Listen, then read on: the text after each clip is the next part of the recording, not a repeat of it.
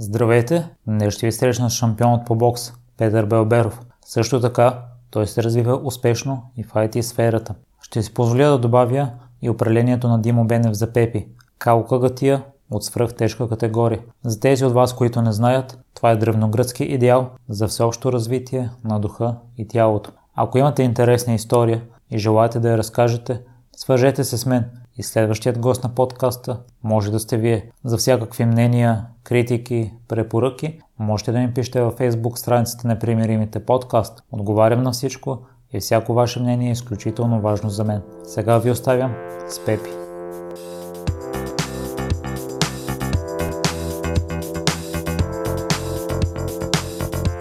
Здравей, Пепи, благодаря много за приятелата покана. Здрасти.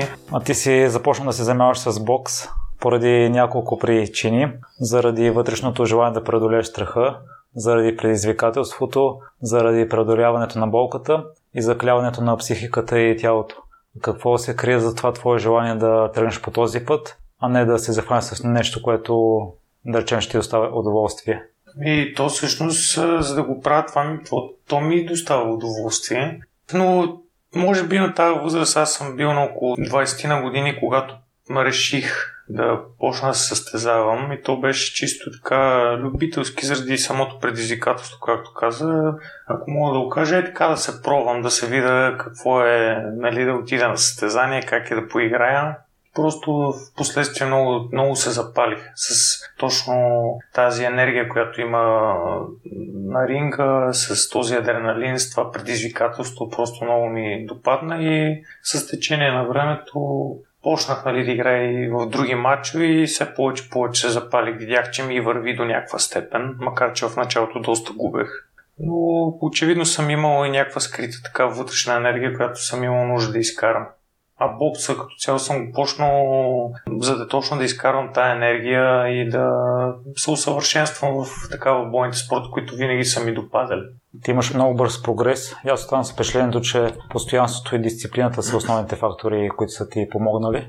Не мога да кажа бърз прогрес, но така, може би има някакво постоянство. А аз доста късно почнах. На, значи на 20 години в днешно време вече са, има европейски световни шампиони. Аз на 20 години си направих про състезание. Но наистина дисциплината е може би най-важното качество и желанието, любовта към това, което правиш. Защото ако, особено в бойните спортове, ако правиш нещо на сила или само заради парите, не мисля, че би могло да ти се получи, ако няма тая страст, този жар нали, в това, което вършиш. Аз мятам, че във всяко едно отношение е така, не само спорта, но особено в, в това направление е изключително важно. А за да поддържаш такива нива на фокус, само страстта ли е основното, което те е движи? За да поддържаш такива нива на фокус, трябва да си много дисциплиниран в тренировките. Да тренираш, освен тялото си, трябва много да тренираш и ума си, според мен. И така да умееш да се концентрираш, да добиваш опит, да не те е страх, да не те е страх да губиш, защото тия неща ти дават адски много в предстоящите срещи моменти и това по един или друг начин то ти дава така възможност да в правилния момент да можеш да се фокусираш правилно. Ти също споделяш, че е важно да си интелигентен, но и емоционално интелигентен. Точно така, да. По какъв начин поддържаш тези? Емоци... Ми, виж, емоционалната интелигентност, знам дали мога да поддържам или поне толкова не го правя съзнато. Тя е изключително важна. Има си такава родена интелигентност много боксери, които не са Нобелови лауреати, нали, разбираш ме, които пък изключително добре и свободно играят на ринга. Просто това си е някакво, така, някакво вътрешно качество, талант, както нали, толкова хора обичат да го наричат, но този талант е взаимосвързан, има много елементи. То не е само просто си добър боксер. Там трябва да, да можеш да се контролираш нали, емоционално, да можеш да мислиш, да виждаш, защото тук става въпрос за някакви милисекунди, тия удари, които летат срещу тебе, за да можеш да реагираш на тях, просто трябва да имаш изключително бърз ум. Аз да имаш този изключително бърз ум, си има някаква така и генетична предразположеност, нали, така наречения талант. А по какъв начин си преодолял страха в началото? Последствие споделяш, че с опита се привиква към това напрежение. Ами, страха все още го има. Все още го има. То не е страх като, как ти кажа, че примерно страх от тъмното, нали, и да се завивам през глава. То е, да речем, страха е в много така различни варианти.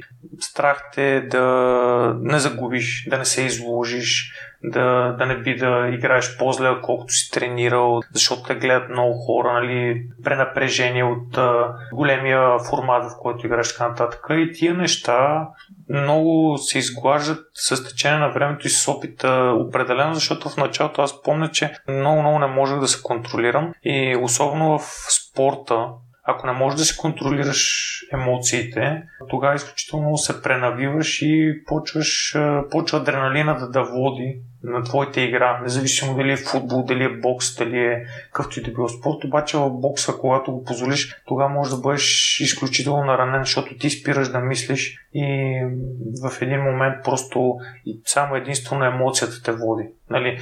Страха може по различни начини да се да реагира в дадена ситуация. Да речем, ако те е страх на ринга, може да се пречупиш и да те смачкат от бой. Има го и този момент, нали? Просто не мога нищо да направиш.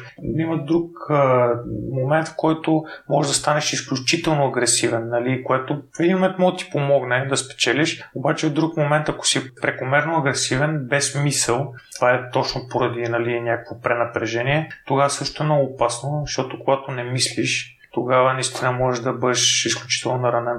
А, в а, бойните спортове това, че загубата при нас може да бъде много жестока. Нали, да речем, нали, не омалъжавам другите спортове. Но искам да кажа, че да речем, ако загубиш над бадминтон, просто ще си тръгнеш с наведена глава. Докато ако загубиш на, в боксов матч, ММА матч или кикбоксов, може да се тръгнеш на носилка. И то си е напълно реално, защото човек срещу тебе буквално смисъл се опитва да нарани. Твоите най-сериозни контузии не са дошли по време на мачовете. Ти си чупил ръка 4 пъти за година и половина. И, и на матч имам една, да, щупване, но да, другите май не са. И това е бил най-трудният ти период, в който си мислил дали да се откажеш или не. Ми, аз може би имам и такъв ми малко характер, че аз отказвам всеки дневно и после пак се връщам в залата. Очевидно това си е въпрос на така те психолозите ще кажат на какво се дължи, но това си е някакъв тип характер моя. Постоянно нещо се обременявам, решавам, че не ставам в следващия момент обаче ще отивам на тренировка. Точно за това я говоря за дисциплината. А иначе за щупването на ръката, да, тогава в рамките на години и половина-две щупих 4 пъти ръката и наистина вече по едно време мислех буквално, че имам някакъв физиологичен проблем, вероятно, че имам нещо проблем с костите или нещо друго почнах много да се изследвам и така нататък, но просто очевидно беше една, ако мога да нареча го, освен лош късмет, някаква лоша енергия имаше вероятно около мене, която просто така се случиха нещата, че каквото и да направи, ставаше нещо такова. Един път съм чупил на матч, още в началото помня, в, още в първия рунд и тогава мислихме да свалиме, нали, да прекратим матча, обаче аз казах няма да ще си го изигра до край играх с една ръка и общо взето бая бой изло, така, лапнах, ама си изиграх матча и викам няма се предавам. Нали, с една ръка и това беше. Последствие си спечелил и турнир с разкъсан мускул. да, странно ще, да. Точно така. Не, то не е мускул, е разкъсване на мускулни влакна. Но то е предпоставка за разкъсване на мускул. И беше също между много на така неприятен момент защото то турнир е доста... Поруча в България, един от най-популярните турнири е, най-стария в Европа и така голямо значение му дава, особено в България. И някакси на финал, когато си всичките твои близки те гледат, всички твои познати, приятели са там, напрежението е доста голямо и в един момент да си кажеш, нали, аз ще се откажа, защото нали, имам контузия и просто в един момент точно тогава реших, че ще го изиграя матча предимно нали, пак с една ръка, но успях. Защото наистина това пък е опасно, ако имаш такива разкъсани мускулни влакна, това си сериозна предпоставка за разкъсване на целия мускул. Като цяло, защо мислиш, че спортистите взимат такива решения? В други спортове също имам примери хора с щупени крайници продължават. Разумното решение според мен е да се откажеш, за да предотвратиш по-сериозна контузия, но някои продължават и продължават, докато наистина не могат. Да, това ми пак може би е въпрос на характер. Аз смятам, че и самия спорт, тук вече наделя бойни спортове останали, аз смятам, че спорт изключително много може да ти кали характера и наистина да ти изгради. Да направи някакви неща с тебе, които да речем като дете или като по-млад мъж или жена, разбира се, не си можел да правиш, нали, бил си по-глезен в някакви отношения. Смятам, че изключително много мога да ти изгради като характер. Защо едни се отказват, други не, няма как да знаеме точно, но просто това си е въпрос на някакви личностни така вътрешни качества но наистина спорт смятам, че изключително много помага в това отношение. Просто да не се предаваш и смятам, че ако успееш да го с времето, да речем, спираш спорта кариера, да го видоизмениш, нали, тръгвайки по друг път професионален, той може да бъде изключителна учителка на живота. Точно това не предаване в друга сфера на дейност може наистина да ти изстреля, ако мога така, нали, високопарно да кажа, в космоса. Наистина може да те направи много сериозна личност. Друг е проблема, че много спортисти много често не успяват да развият кариерата си, много боксери между другото, след спирането на професионалната си спортна кариера не успяват да се развият. Много често стават, много голяма част от тях стават алкохолици между другото. Точно то даже има си такива твърдения, че точно поради прекомерния адреналин, който имаш в, в спортния ти живот. Има една мегаломания, нали, че всички те харесват, нали, всички ти казват браво, добър си, ево и така нататък. Това е изключително много в един момент е самозабравя и то е един вид, ако мога да даже като наркотик. Просто няма отказване от това. То искаш го винаги и в един момент, когато всичко приключи, вече тялото ти не може да издържи и така нататък, почва да се обръщаш към нещо, което да замени тази твоя нали, страст, това чувство, което винаги си изпитва и много често се обръщат към наркотици, около много и то много големи спортисти. Нали, тук не говоря само за боксери, говоря за, за всякакъв вид спорт. Ето, ако в този момент един човек успее да, да продължи, напред, нали, да продължи в другата посока, наистина може това е изключително да му помогне. Ти си взел стъпки за това и успоредно с състезателната кариера имаш и фирма за... Съдружие, така. Сме в съдружие, да. За развиване на веб приложения. Да, софтуерни технологии. Ами да, аз късно почнах с бокса. Преди това бях вече взел стъпки нали, да си завърша бакалавър в последствие реших, че искам да така да усъвършенствам някакъв занаят, нали, нещо да мога да правя, не просто да завърша някакво образование, да имам някаква тапия и оттам нататък нищо. Нали, просто исках нещо да мога да правя и точно между другото беше момент с чупването на ръката, в който аз съм си в гипс в нас, не мога да съм толкова функционален в тренировки, не мога да правя кой знае какво. И реших нещо да почна да рова, да търся. И просто намерих това направление, реших да пробвам нали, какво представлява. И взе, че ми хареса и така с годините го развих. В последствие просто събрахме някакво момчета и си така почнахме да работим. Първоначално съм си работил сам за себе си. И просто човек трябва да мисли за някакви альтернативи, защото самия спорт си е, знаете, днес мога да приключи напълно поради някакво неблагоприятно обстоятелство. Не ми харесва много, че си започнал да се занимаваш с програмирането, защото ти харесва, а не заради предпоставка. Аз не смятам, че програмиране може някой да практикува сериозно, без да му харесва. Това трябва да си някакъв абсолютен мазохист. Те, буквално ви казвам, че понякога по цял ден съм на компютъра, не, мож, не можеки да реша някаква елементарна задача, нали, в част от проекта, и ти ако не го харесаш това, което го правиш и не си, нали, нямаш тази вътрешна борбаност, как мога да си решиш проблема абсурд. Това на просто хората, които го почват и които не го харесват, много бързо се демотивират и го спират. И аз така като човек съм с времето съм разбрал, че, че трябва да, да бачкаш, да правиш това, което искаш и затова и това правя. Двете неща, които харесвам, ги правя. Кое някой ден нали, ще така ще надмогне, ще видим с времето. В момента бокса ми е приоритет. За фирмата искаш ли да разкажеш няколко думи? Точно с какво се ами, занимавате? толкова навътре няма да влизам, просто с веб приложения, веб сайтове и веб приложения различни за различни фирми и клиенти и това общо взето.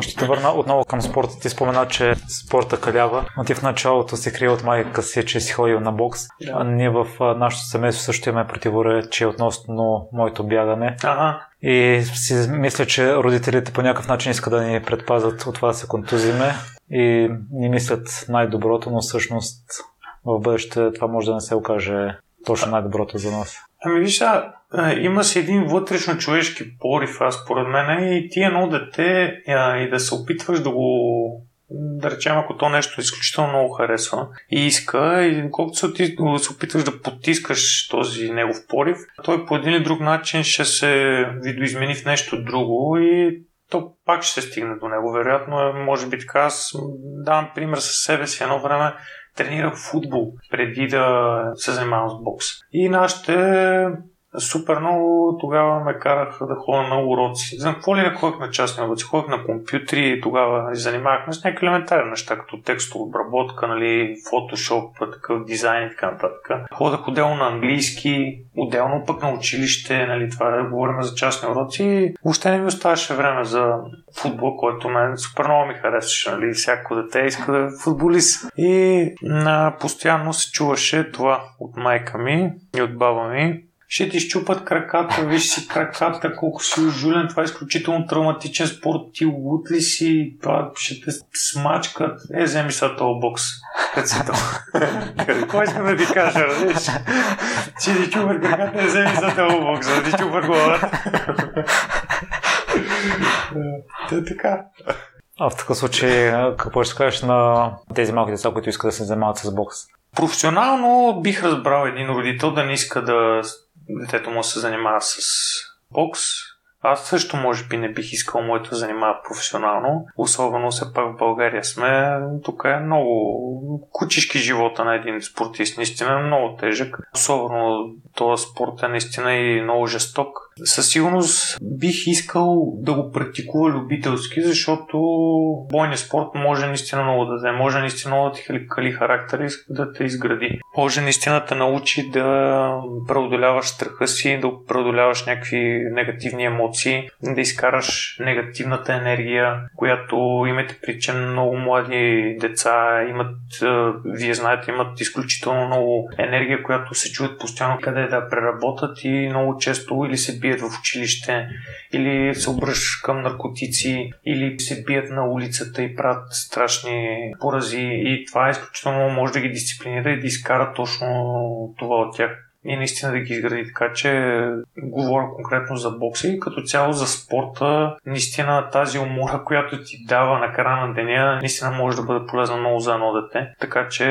редно е родителите да ги насочат в един момент. Сега за професионалния спорт няма да говоря. Наистина там е нещо наистина тежко, така че напълно бих разбрал един родител, макар че вече едно дете, като стане по-съзнателно, то се избира само. Но не бива да се потиска едно дете, това е нещо, което харесва да, нали, да му кажеш, ти няма да го правиш това, защото, както казах, в един момент ще щупат краката, вземи главата накрая. Един от миналите ми гости, Росин Димитров, споделяше, че спорт е за здраве, но професионалният спорт не е за здраве. Да, да, да. Така е. Професионалният спорт а, не ти носи здраве. То да носи доста контузии, така че това е редно да се знае, нали, хората трябва да го знаят. Трудно е, много е трудно и особено в България е още по-трудно, отколкото в някои други страни. Освен за тялото и за психиката е трудно, а вие особено като сте на лагер, единственото, което правите е да ядете, тренирате и спите. По какъв начин а, трябва да се подготви за това да знаеш, че известно време само това ще ти е в главата, нямаш други дистракции? Ами, научаваш се ти, трябва нямаш избор, когато си на лагер или да речем даже да не съм на лагер, просто да знам, че имаш, да имаш, имаш състезание, да речем след 3 месеца имам състезание. От сега тренирам вече дворазово и само това правя. Просто ти си имаш вече така си изградил нещата, така си изградил мисълта, че просто ти знаеш, че имаш един приоритет, имаш една цел, която е след 3 месеца, един месец, два месеца, няма значение, и просто се готвиш за нея. Нали, е, това е хубавото на спорта, че в един момент просто ти си поставяш нещо и почваш така целенасочено, дисциплинирано, почваш да стъпка по стъпка да се стремиш към него, което е много важно. Това е реално в която и да е сфера на дейност и професия, може изключително много да ти помогне, да ти изгради като професионалист. А също и за програмирането, предполагам, да седиш един ден над една задача. Разбира се. Разбира се, имало е случаи, които не един ден, а месеци не мога да реши, а махам я.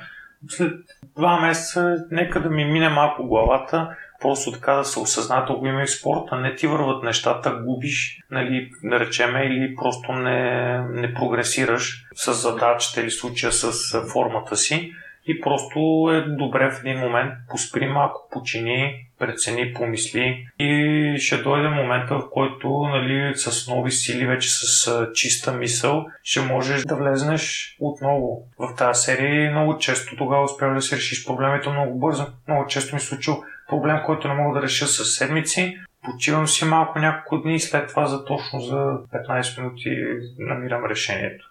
Така че почивката също е нещо много важно. Аз за спорта съм забелязал, че може да залъжеш тялото си, да продължи след умората, но ако вършиш а, психическа работа и си умствено уморен, лично при мен мозъка ми спира да работи, не мога да възприема информацията. Може би не е най-добрият вариант да се насилвам да продължа по-хубаво да си почина. Точно така, така, абсолютно, да. И особено за също за работа, която изисква точно така някакви умствени дейности, която трябва да мислиш много и така. Е изключително важно и това като тялото е. Просто един момент има едно пренатоварване, което трябва да имаш нужда да така малко да освободиш. И понеже аз работя две много крайно различни работи в момента, нали, които доста контрастират една от друга. Едната е изключително физическа, като спортист, другата пък е седене на компютър нали, и мислене на задачи. И двете имат и много, и много сходства.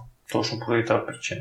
А все пак, ако трябва да решиш дадена задача за следващия ден, но не можеш да намериш отговор, мъчи се цял ден, има ли... Не спиш, не, не ми то това е, не спиш, просто ако ти е за следващия ден, значи адаптираш се, приспособяваш се, почваш. Това е да си така, вече да си изградил една Даже не мога да намеря думата, но просто да си изградил една така воля, нали, че трябва да го направиш. И в един момент просто бачкаш, ако стане, стане, ако не стане, но, нали, но бачкаш и то, това е всяко нещо, много работа трябва, за каквото и да било. Много работа, да може човек да се усъвършенства нещо и да е добър. Аз още не смятам, че съм добър в направлението на технологиите, но просто се стремя нали, да мога да се усъвършенствам постоянно, защото аз съм сравнително отскоро, но просто постоянно се опитам да се усъвършенствам и в едното направление, и в другото. Това трябва изключително много работа. Та, ако трябва някой път нещо, което да свърши за следващия ден или си имаш срок,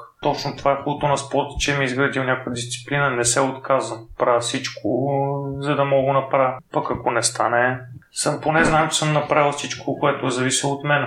Димо Бенев, на който аз много се възхищавам и вие се познавате да, с него. Приятели, да. Той в една своя публикация написа, че според него ти си един от най-подходящите хора, заслужаващи да бъдат асоциирани с определението Као Кагатия. Стремиш ли се към това? Хубави думи е казал, много му благодаря, малко ме е наценил, но му благодаря за което. Ние сме приятели, много поздрави. Абсолютно съм съгласен с това, което казва. Човек трябва да се стреми да се развива в а, няколко насоки и това, освен нали, физическата, да речем, ако си спортист, изключително много в умствената и да развиваш и самия дух, да развиваш характера си, да си по-смирен. Нали, много така нужни качества за един човек, който се занимава с спорт, са важни и човек трябва да се развива в, така, в много направления, за да може да се изгради като личност. Защото един спортист, когато е добър, ако говорим спортисти вече наистина на високо ниво, те са един вид вдъхновение за много млади хора. Когато си вдъхновение за много млади хора, ти трябва да имаш едно поведение наистина на сериозен, зрял и голям човек, защото много често, показвайки лошо поведение, ти по този начин рефлектираш на милиони вероятно нали, милиони хора по света, които по един или друг начин ти поддържават. Така че тогава отговорността на един голям спортист, не само един голям общественик, какъвто и да било, който има много хора зад себе си, които нали, го гледат и наблюдават, и изключително трябва да се развива в много така, да развива психиката си, характера си и дисциплината си, нали, много така нужни качества, които трябва да, да се стреми да изгражда. Ти, Пепи си максималист, това според теб помага ли ти или ти пречи? В някои моменти пречи, в други помага. Сега някой път, като искаш да направиш нещо по най-уникалния и добър начин, но то просто не се получава, може би трябва да спреш да поемеш в някаква друга посока. Има го и този момент. Трябва да има, според мен, някакъв баланс. Има го от другото, че пък никой не се отказва, нали, докато не си постигна целта, което в един момент е хубаво, някой път може да пропилееш много голяма енергия, която би ти била полезна за нещо друго и за някакво друго направление. Така че така, има и плюсови, има и минуси. Аз намерих един твой цитат в социалните мрежи, ще ми е интересно да чуя отговора. А любимата ви книга говори много за вас, а липсата на такава още повече. Да, да, да. Коя е твоята любима книга? Това повече във Фейсбук, да, да го е.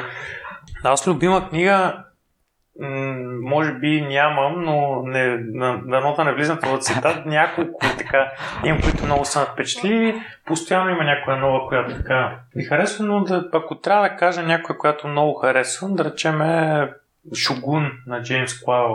Супер много харесвам като книга. Нисто Котрая също много я харесвам. Доста книги са така, които са ми повлияли. Харесвам и художествена литература и история. Харесвам да чета и психология много. Сега съм се запалил така да чета също. Такива като Виктор Франкъл, примерно, нали, Ери Фром и така. И, има много книги в различни направления, които много са ми допаднали харесали.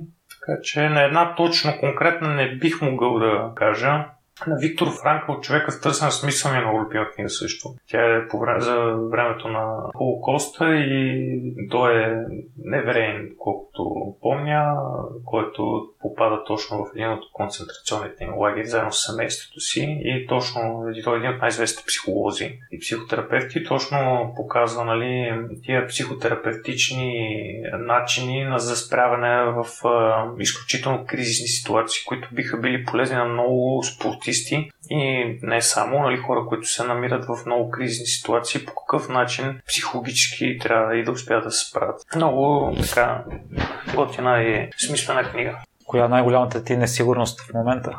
Аз имам доста несигурности. Както казах, такъв ми е характера. Не мога да определя точно най-голямата, но постоянно, както ви казах, съм. Аз съм пълен с противоречия, както виждате самите ми в момента занимания са доста противоречиви, така че постоянно съм изграден от някаква несигурност, но гледам просто с много да, много да бачка, много да работя, за да мога да, да постигна това, което искам.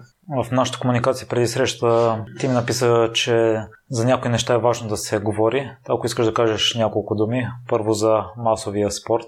Ами да, смятам, че за масовия спорт какво да ти кажа? Трябва все повече да го има. И особено сред младите. Родителите трябва да се стремят децата им да, да влизат в залите, защото е изключително важно. Не само, разбира се, да влизат в залите, разбира се, и много да наблягат на образованието си. Обаче е много жалко, като видиш и много млади деца и изключително масово явление, изключително с, така, с огромно затластяване, с наднормално тегло, малки деца, които би трябвало да са изключително а, енергични, да могат да изразходят тази енергия. Много често са заровени в таблетите си, значи тук сега обвинявам съвременните технологии, това, че им се дават таблети или компютри, това е напълно естествен процес. Ние сме в технологична ера, това ще бъде и доста по-сериозно ще става за напред, особено с навлизане на още повече на изкуствения интелект и новите технологии, но просто трябва по един или друг начин да се стремат родителите и по-възрастните хора да стремат децата им да влизат в залите и да могат да спортуват, да могат да бъдат активни, защото това е изключително важно и даже за самите им когнитивни функции, изграждането им на самочувствие, изграждането като хора, дисциплината, характера, така че това е изключително важно. За залите?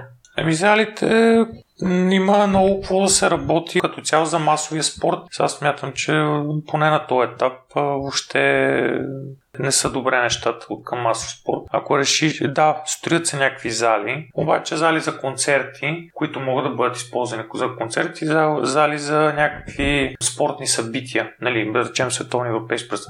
Обаче, къде е масовия спорт? Къде можеш да дадеш детето да тича? Аз сериозно знам този въпрос. Къде може да отидеш да тичаш? Покажете ми един читав стадион в София, където е столицата, един читав стадион в София, където дете ти може да отиде да тича. Няма такъв. Където да, да речем да платиш 5 лева просто да влезеш да тичаш. Няма такъв. Щом не може да отидеш да тичаш, какво остава за боксови зали, какво остава за, за зали по някакви други бойни спортове и за каквото и да било баскетбол. Погледнете стадиона на септември, където съм аз. Погледнете стадиона на Локомотив София. Погледнете стадиона на Раковски, където там им му казват, че е вау, а той няма да казвам в какво състояние. Просто навсякъде нещата са много зле и това трябва изключително много да се развива. Просто да стимулират децата да ходят на тези места. А как да ги стимулираш, когато той влезне в една студена зала зимата, където няма елементарно отопление? Какво говорим за нали, нужните елементи на дадената зала? по какъв начин си стимулираш детето ми, той ще седне на топло с дебелото си до пенце и ще почне просто да си цъка на лаптопа или на таблета.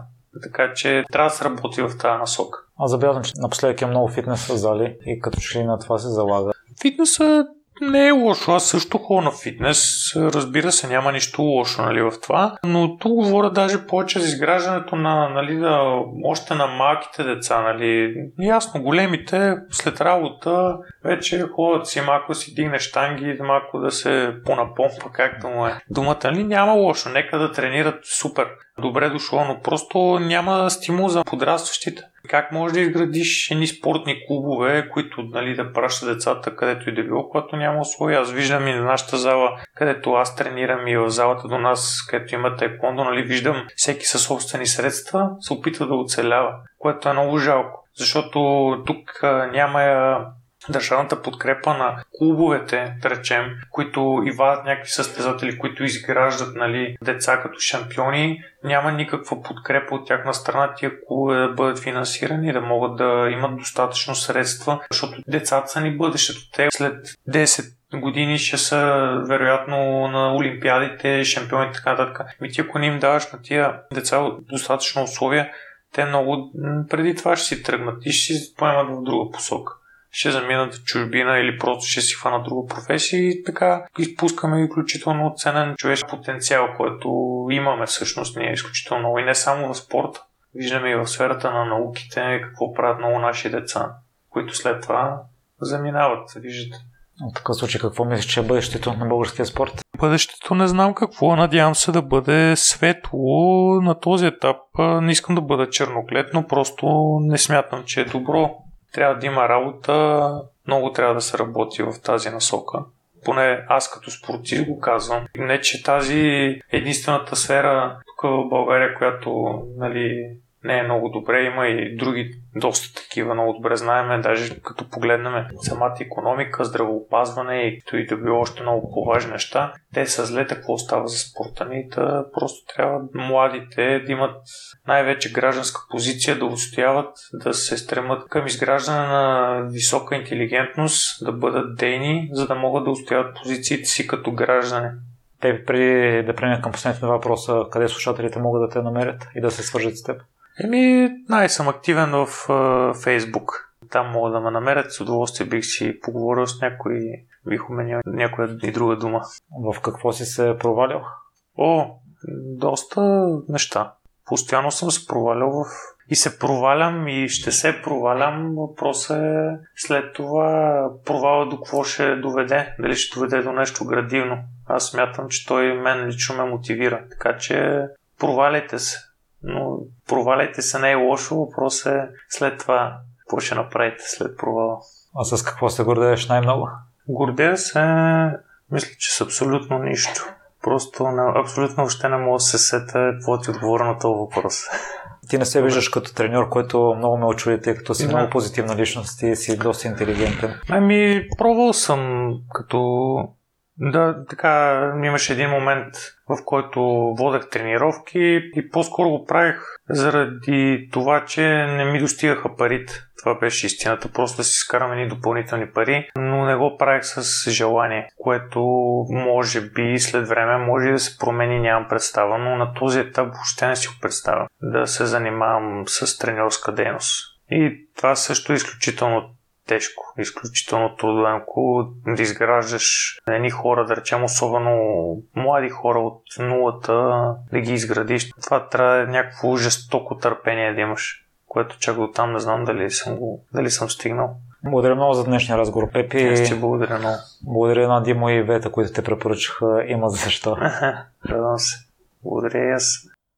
Благодаря ви, че изслушахте целият епизод до край. Още веднъж, за всякакви мнения, критики и препоръки, можете да ми пишете във Facebook групата Непримиримите подкаст. Всяко ваше мнение е изключително важно за мен. Лек и успешен ден!